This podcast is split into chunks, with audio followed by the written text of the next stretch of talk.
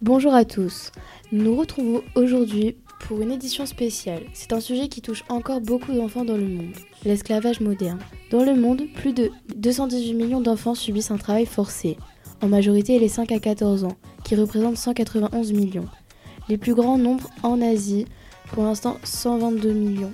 Parmi tous les travaux d'esclavage, il y a aussi de la prostitution, des domestiques, des enfants soldats, producteurs, commerçants, mineurs et beaucoup d'autres métiers de ce genre.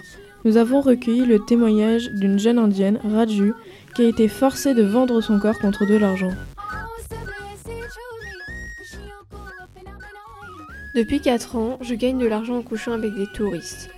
Ils me payent entre 80 centimes et 3,20€ par jour et me font parfois des cadeaux. J'ai déjà eu une montre et des vêtements pour ma famille.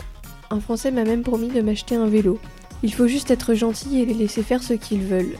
Je vis dans un bidonville de Pentakata à Pourri avec ma mère, mon frère et mes deux sœurs. Si je n'allais pas avec des étrangers, ma mère serait obligée de le faire pour nous faire vivre. J'ai beaucoup pleuré les premières fois car ça me dégoûtait et c'était très douloureux. Maintenant je le fais sans y penser, c'est une habitude. Ici je n'ai pas d'avenir. J'espère qu'un touriste finira par m'emmener avec lui, comme ça je trouverai du travail et enverrai l'argent à ma famille. Heureusement, des associations comme Amnesty International luttent contre l'esclavage des enfants. Ils travaillent en améliorant leur situation en proposant des actions d'interpellation des autorités et des actions de solidarité. Pour construire cette interview, nous avons utilisé le mot de Marc Larry, le travail des enfants.